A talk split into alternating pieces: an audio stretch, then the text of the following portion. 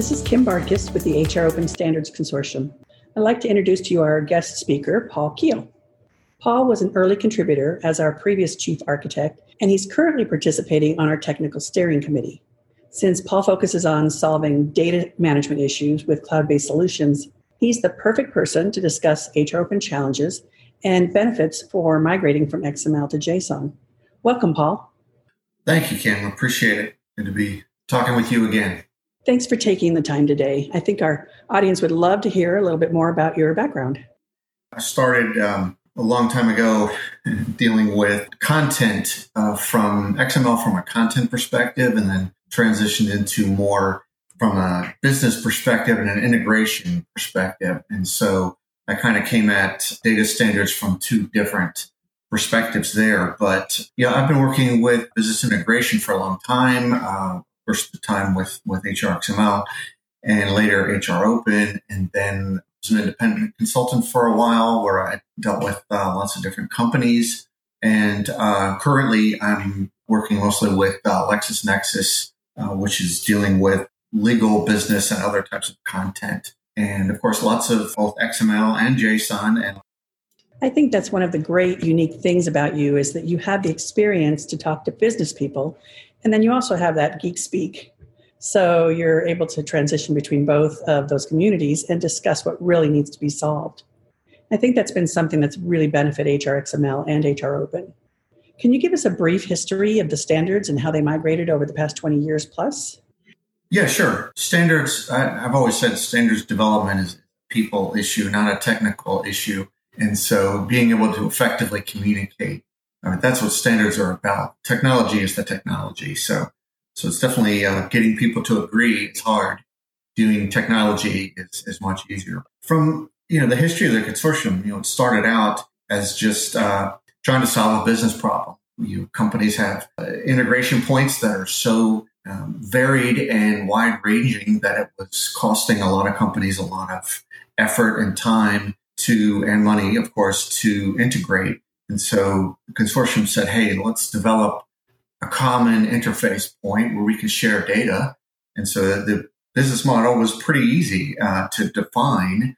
It was just a matter of getting agreement and choosing what delivery method you use. And at that time, at the beginning, XML was emerging as what they used to call the lingua franca of uh, data integration.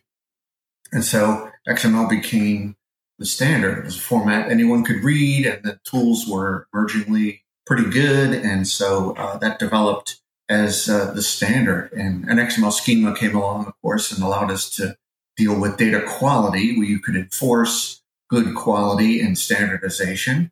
And so it started from there. Then uh, that worked really well. And then along came uh, how you'd call the emergence of JSON. It started in a lot of contexts, but most famously in mobile applications. And there was sort of a paradigm shift of we want things to be a little bit more freewheeling and open and JSON. We can talk more about the extensions and stuff, but it's a lot more of a looser construct from an extension standpoint. And so there's sort of a philosoph- philosophical difference there, but uh, it became uh, another lingua franca, I guess you could say. And so you have folks that are, of course, in both XML and JSON doing different things and each have their niche. So now HR is doing both. They're doing XML schema, they're doing JSON schema, and implementers can choose what they want. The data model, that's the most important thing. That's true. We start with identifying the business case. What is the issues we're trying to solve? Then we focus on the structures of the data between the systems, with the result being JSON or XML schema. We had several reasons we decided to add JSON. In 3.x, we were using the OAGIS platform as our base and had a lot of feedback that the complexity and the size made it difficult to implement. The new structures are more lightweight and easier to implement. The other reason had to do with the increased use of mobile devices in HR, especially in the recruiting space. Candidates search, search for jobs and recruiters check job posting statuses all on their phones as we define the new standards, we're able to incorporate those new use cases since the industry is always changing. We didn't just take the XML standard that we had and convert them over to JSON. We actually started from scratch on the schemas and reused those use cases that were still applicable. No, you're absolutely right. The uh, XML and the JSON come from business cases. And I think what you're getting at, the, the distinctions between XML and JSON, tends to be a little bit of a cultural issue. Now, I brought this up at our coffee chat, and I think it's an, an interesting one in that I mean, they each have their pluses and minuses, but the, the culture of XML and the culture of JSON, they tended to come from a little bit different perspective. And I, I know I might be uh, jumping ahead, but I think it's uh, relevant to what you're talking about here. The XML tends to come from the data modeling world where you have a really good data model, whether it's internal or as an external kind of API thing, that you have a, a well developed object oriented data model. And that's sort of the, the tends to be the perspective that that was developed in. And the JSON comes more from, as you said, the mobile atmosphere and uh, sort of uh, let's get it done quickly and let's break things along the way and right. uh, let's let's make it fast. And and so they they tend to view the object orientation as bloat. And so, uh, and in one sense, it is, and in another sense, it isn't because you know data models are data models for a reason, and then get into uh, you know UML versus uh, you know other types of integration strategies. But the JSON folks tend to be more, hey, let's get it done quickly, and let's be able to do it on mobile, and let's be able to do it in, in a fast amount of time. So both can do data models in a reasonable way. They just tend to have a little bit of a cultural uh, background, and so it tends to be passionate as to who's got one who likes one and who likes the other. But uh, I, you know, of course, work with both, and I, you know, whatever tool works best. So I have no preference one over the other. I think each have their their advantages and disadvantages. You mentioned the coffee chat that you hosted regarding XML to the XML versus JSON. That was actually a lot of fun finding out who's in the XML camp versus who's in the JSON camp. Based on the coffee chat discussion, the business case seemed to be the significant reason for selecting one over the other you talk about uh, different use cases, and I think we got into a little bit of the the development of the JSON in that it wasn't just a port of the XML to JSON. I think there was a bit of a discussion back then as when the decision to go to JSON was is how how to develop it, which was do you take the XML and create another out export as JSON? Do you take the opportunity to remodel the data? And if so, how do you maintain two data models? So the question of two data models, one data model, how do you keep them in sync? Do you even keep them in sync? Are they something they need to be in sync? So a lot of those questions came up. And uh, I, of course, had my opinion. People had other opinions. And I think we wanted to have a one data model and multiple implementations kind of viewpoint and so uh, the JSON took the opportunity, the JSON effort kind of flipped the switch where uh, the JSON became the single authority and the XML could be generated from that JSON.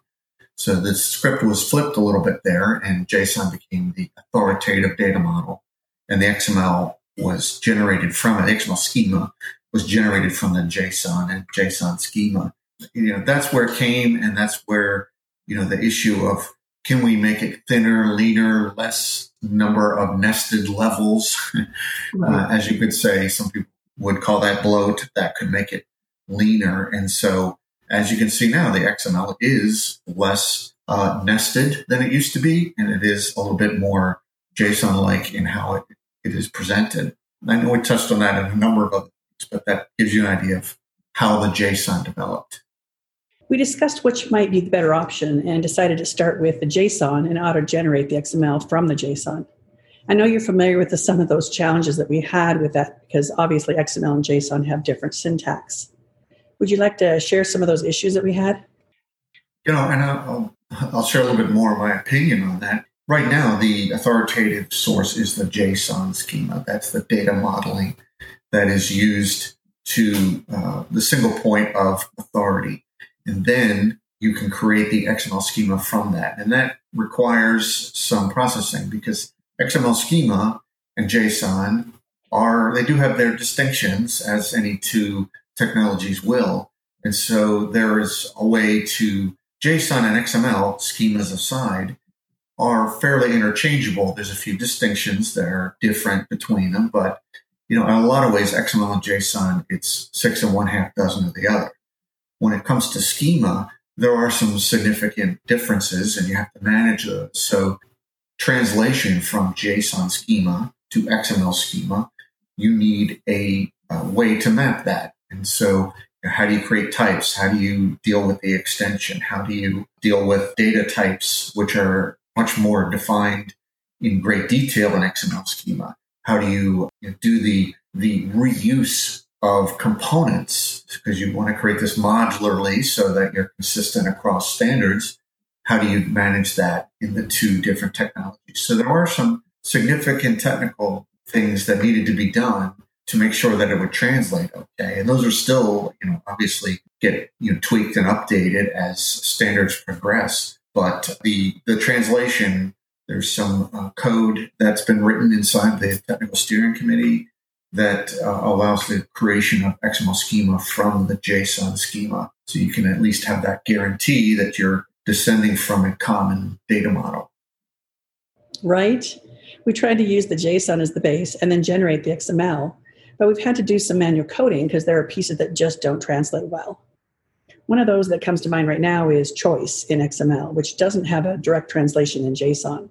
How might some of the manual translations be resolved?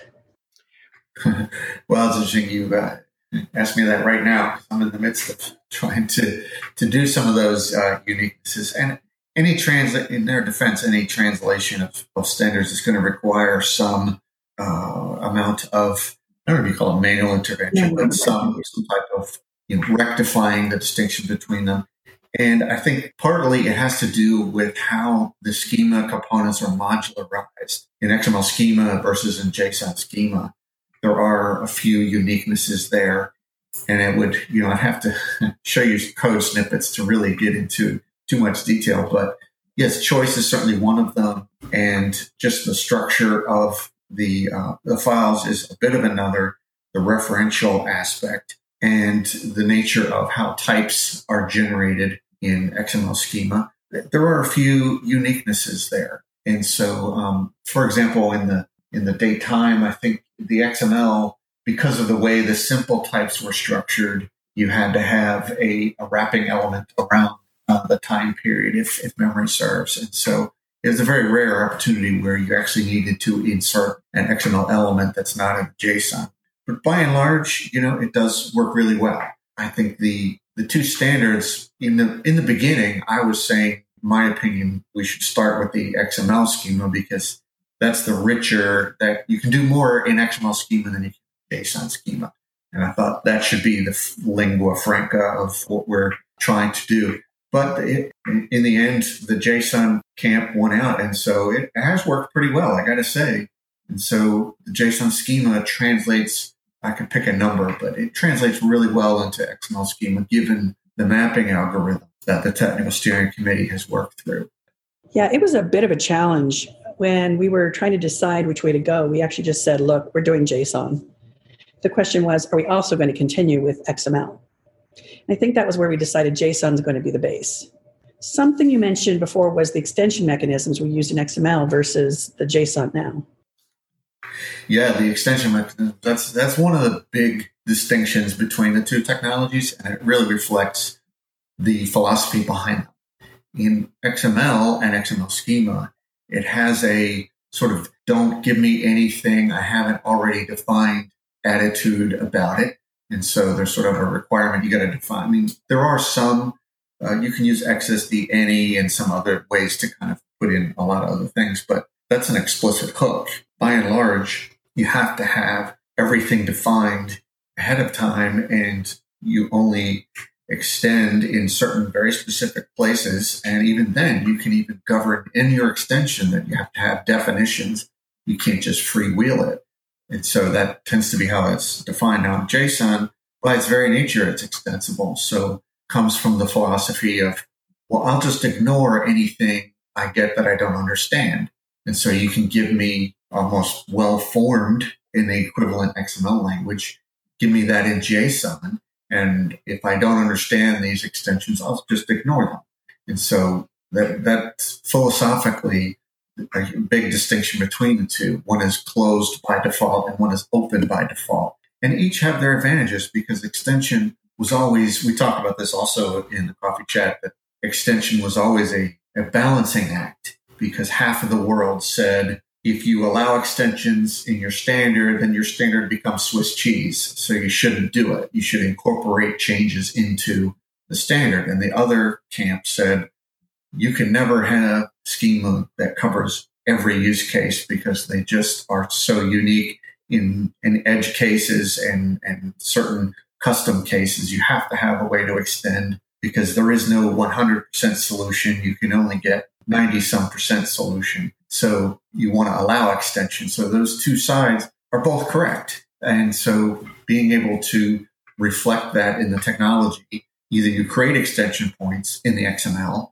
or in JSON, you govern what you can and then allow whatever else gets thrown in there to be ignored and take that risk that you get something that important that you don't understand. So two different philosophies that reflect why that's why I don't view this as an XML or JSON, that they both have their advantages. This is one of those differentiators because you you may want to be much more secured. I don't want anything filtering in that I don't understand, or you might want to be, hey, let's do it quick, let's do it fast, let's do it mobile, and whatever I don't get, I'll just ignore it. That's true. One of the ways we extend the XML was through user areas. Every major component, like the person profile, would have a user area to allow you to add any of your proprietary info or data that the standard just didn't include. In JSON, we're handling those extensions a bit differently. You mentioned that in JSON you can put anything you want in there, but it's not going to conform to the standards. So the technical steering committee came up with some recommendations for how to handle those extensions. One of them was a wrapper that includes the HR Open schema and your own unique information that you need for your transactions. The extension mechanisms, XML is restricted by default, so you have to add in points to extend and the JSON is restrict is open by nature, so you have to put in uh, as much structure as you can to try and make it. You don't want the standard to be Swiss cheese, but you also don't want it to be overly not extensible at all because you know you need that extra one field, the extra two or three fields that get you at data integration. So yes, that is that's a balancing act. And, and that's that's an argument that never fully gets resolved because it's always something to be re-examined. I recall quite a few years ago, we had people asking why we use sequence in XML. Why did we require the order of properties within the schema? Because their instances would fail um, since their properties were out of order. But JSON doesn't require properties in a specific order. Yeah, order, that's another thing between the two. And, and really, you can do unordered in XML schema, but tend you know, in the early days, there was, uh, and I had done some research on this. I did sort of a research paper early on and that I put on XML.com back when that publishing portal that uh, did some in, uh, examination and research on what is supported in tools and what is supported in standards. And in the early days, the sort of XSD all approach where you don't have to have ordering was not very well supported in tools and it was not very well supported in data standards. And so the recommendations were stick to what's uh, most implementable to make it easier for implementers. And uh, there was also an argument of make the data as predictable as possible.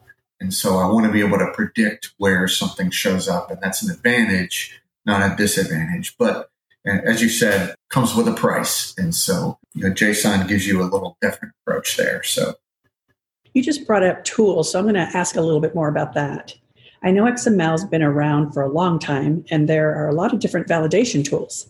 XML Spy comes to mind for XML, but what about JSON? Can you share some of the tools you're familiar with um, for JSON and XML, and if any of them stand out? Well, I think the tools are generally pretty good. So I wouldn't say, yeah, XML is a long history, and I think there's probably more of them. But JSON has some really good tools involved with it, and certainly has uh, is always growing. Even though the JSON standard itself, uh, JSON schema standard, has not been out for a tremendously long period of time. So it has come on quite a bit. So I think the tooling is generally good. One thing I would say is a bit of a distinction from a tooling perspective is dealing with programmatic access. In XML, you've got the standard of XPath, which is uh, very well worn and very well supported in tools. And you do have an equivalent in JSON with the dot notation, and it's pretty good. One of the things we deal with, this has to do a little bit with fielded data versus ordered content data. You know, in fielded data, then dot notation and simple XPath, both tools, you know, both technologies will have tools that support that just fine. Uh, being in the content world, certainly now with, with LexisNexis, we have data content and it is inherently ordered by nature. And so you can't use quite, you have dot notation, but when you're dealing with JSON arrays, the accessors are a little different. And so you don't have the full XPath functionality that you might like. Uh, at least it's a, you know, you can still do it, but it's a little more cumbersome. Uh, so I think there is a bit of a distinction there in terms of programmatic accessors for really nested and complex data. But for you know, so, you know, relatively flat fielded data, I think both have really good tools, and you shouldn't have too many problems. I think the uh, the nature of the standards uh, are kind of uh, reflect this. Like uh, XML schema is extremely complicated, and so getting tools to support 100% of that standard has always been a challenge because it's so there's so many edge features that you can have. With JSON schema, the, the feature functionality is not as edge case based. And so you can develop tools much faster. That's why I think the tooling has certainly come a long way. And I think you'll find good tools from that with, with the caveats that I, I mentioned before. One of the things brought up at the, at the uh, coffee chat was the API tools. And then you had also mentioned previously Swagger. Does that come in with that? Uh, within- yeah, uh, the well, that's come on as a, a, huge use case because now APIs are becoming, you know, a REST-based uh, web services is is huge, and developing APIs is a really important part of many integrations. Now, of course, not all. There's uh, you get a whole range, but APIs as they are now certainly didn't exist in the early days of the XML. You had SOAP, and we did if you recall, Ken, we did have uh, work with a lot of SOAP standards folks. We dealt with the WSI consortium and some others, and we developed a SOAP profile, which at that time was how you know the early web services were were doing it. And so that you know XML based integration as a, a, type of API was something that could be done, uh, but it had its pluses and minuses. Now it's pretty clear that REST APIs are superior to that, and so you don't see very much SOAP anymore, although some some support both. But the APIs uh, and Swagger is is a huge one. Allow you to develop an endpoint based approach of integration very quickly, and the tools are, so good. So Swagger is a great example that you can develop it, and certainly in AWS, um, you know what I'm uh, working with in uh, AWS, you have good support for, of course, API Gateway is the AWS version, but I think they all have something similar. And so the ability to create JSON based APIs is just an awesome way to get things done faster. And I think even API Gateway allows you to SOAP, uh, even though it's uh, probably not used very much. Tools have become much, much better to create. It's like taking it to the next level. We're not just saying, here's the data, but now we're saying, here's the interface and here's how you communicate with us. And so it's, to me, it's a maturity thing. You, are getting um, a little more uh, down the road of making the full connection between businesses or two entities. So I have one last question I wanted to ask, or if there's other topics you want to bring up, please do. Anything else? One thing you were asking before about the uh, maturity level of the standards. And I think there's a real interesting, it, it, just from a historical perspective, there was always a saying in HRXML that, you know, the 1.1 of any standard is the first version that's even worth looking at. The 2.0 is really the first version that's worth implementing. And that's because, you know, the, the 1.0 is a straw man. The 1.1, you say, okay, we've learned some lessons and we've got yep. something. And then the 2.0 is like, okay, now we're doing what we should have done in the first version. We've learned our lessons. And so it's the first one that's really implementable. Well, the, the two versions have come since then, I think, are uh, another step in that learning process. The 3.x was the first where HRXML really hit its stride and it became widely implemented, widely supported internationally, you know, not just, you know, one particular area, and it became a really strong standard.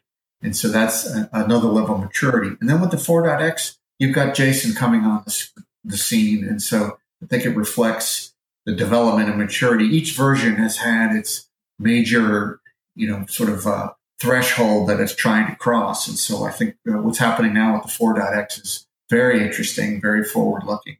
And as you said at the very beginning, also streamlining. You know, maybe, you know, in the past there was a lot of talk of an Uber schema, you know, one schema to rule them all so that we could have uh, integration between, you know, HR and all these other data standards. And that we certainly pursued some of those. And now it's sort of like, let's keep things simpler and easier and be able to move faster. And so there's a real directional shift toward that. And so um, I think the versions really speak to where things are headed and where things uh, have gone in the past. Yeah, we've definitely learned a lot over the last 20 plus years and we continue to improve the standards. As the industry changes, we update them to meet those needs. Do you have any final recommendations for an implementer that's considering integration? Uh, well, it's each use case is different. So I would say it depends on who, who you're trading data with. If you are in a green field starting from scratch, then you've got a lot of options. And certainly there, I'd probably go for recommending a JSON option using data standards where possible to get you a data model and then also be able to generate your code from it. You can get a lot of stub code from these uh, standards, including HR Open, not just HR. Uh, if you've got uh, legacy systems that are dealing with uh, lots of integrations a lot of folks are still doing XML. XML isn't going away. So I think that if you think in terms of, like I, was dealing with one and they were trying to say, is it XML or is it JSON? And I was trying to say, look, can you predict whether all your business partners use all one or all the other? And you don't have control over that. Other businesses have their own choices. So, so I said, look, model once, use many. And, and that's the philosophy I had, you know, from the beginning. So however you model it internal to your company, you can expose JSON, you can expose XML, and doing them both is not entirely duplicative where you you can get both for uh, less than the price of two so it's not really right. something that you can't do and a lot of a lot of companies do it. We have regularly seen companies that have multiple versions of the standards. So they may have 3.x for some of their older implementations and 4.x implemented with maybe some of their newer clients or maybe they just use 3.x XML for some business implementations and 4.x JSON for, for other implementations. Yeah. And as you were saying just before we get started, it's the business case. Uh, if, if you've got a great XML integration that's working fine, why would you change that? There's no business reason. The technology is just the technology. There's always a business driver for these and why you would change or why you would implement something to begin with. So so stick to your business drivers and don't let the technology drive you. Let the technology serve you would be my overarching advice. And this is where we came in at the beginning. You have both that business and technical experience, which is a great blend. It's very rare. Yeah, HR Open's been it's been a great consortium that I'm glad the consortium has gotten to where it is, and it's been great seeing it. You know, when it was in its infancy, and now, of course, as a very mature standard. So it, it's been terrific. And uh, I've seen various people that have worked with the consortium. So it's been nothing but uh, great to see the standards develop and supported by so many. So this is great. And, and Kim, you've been there from the beginning. So you've, you've certainly led the uh, group go into the 21st century. And so I really hope the consortium goes uh, further and further. We all weather the COVID pandemic and, and we come out the other end just fine. Paul, thank you so much for your time today. It's been a fun trip down memory lane, remembering a lot of those things we've worked on over the past 20 years. We hope our audience enjoyed their time with us today. There are more resources available on our website, and you can follow us at social media at HR Open Standards.